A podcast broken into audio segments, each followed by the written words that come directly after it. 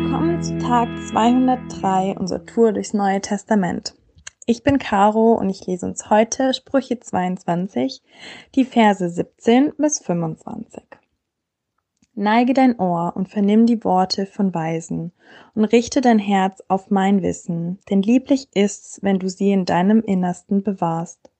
Möchten sie allesamt auf deinen Lippen verbleiben, damit dein Vertrauen auf den Herrn ruhe, habe ich dich heute unterwiesen, ja dich, Wahrlich, ich habe dir Vortreffliches aufgeschrieben an Ratschlägen und Lehren, um dir kundzutun die Richtschnur von Wahrheitsworten, damit du denen, die dich senden, Worte der Wahrheit weitergeben kannst.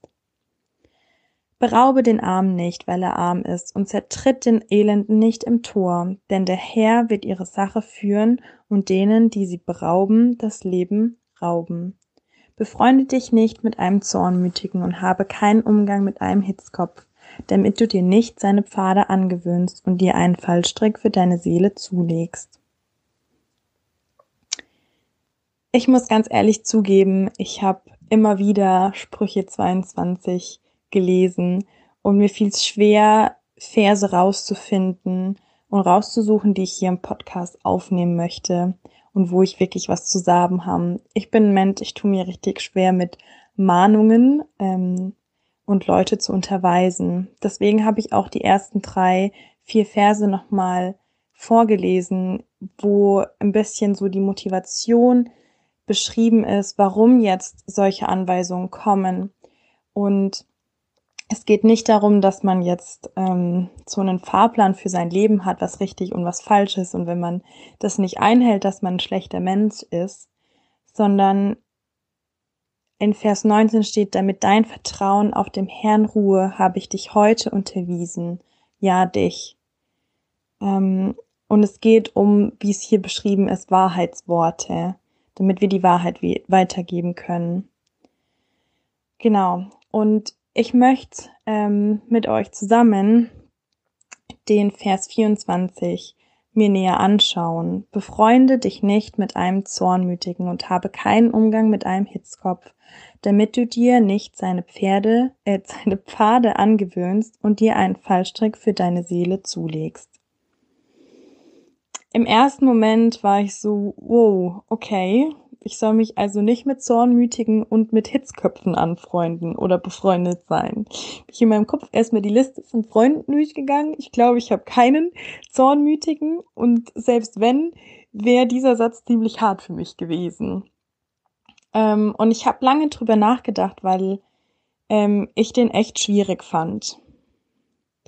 Dann habe ich mich gefragt, okay, es steht hier ja jetzt nicht, ich soll nichts mehr mit denen zu tun haben. Hier steht das Wort befreundet sein. Und was bedeutet es denn, befreundet zu sein? Ich merke immer wieder, dass die Menschen, die mir am allernächsten stehen, am meisten Einfluss auf mich haben. Ähm, wenn ich mit bestimmten Freundinnen was mache ähm, und wir ganz viel aufeinander hängen, dann fangen wir plötzlich an, die gleichen Worte zu benutzen, ähm, die gleichen ähm, Akzente zu sprechen und äh, ja, voll ähnlich zu werden. Und man merkt einfach mit den Leuten, mit denen man sich umgibt, den passt man sich auch so ein bisschen an. Ähm, und, und man übernimmt auch Dinge von diesen Menschen.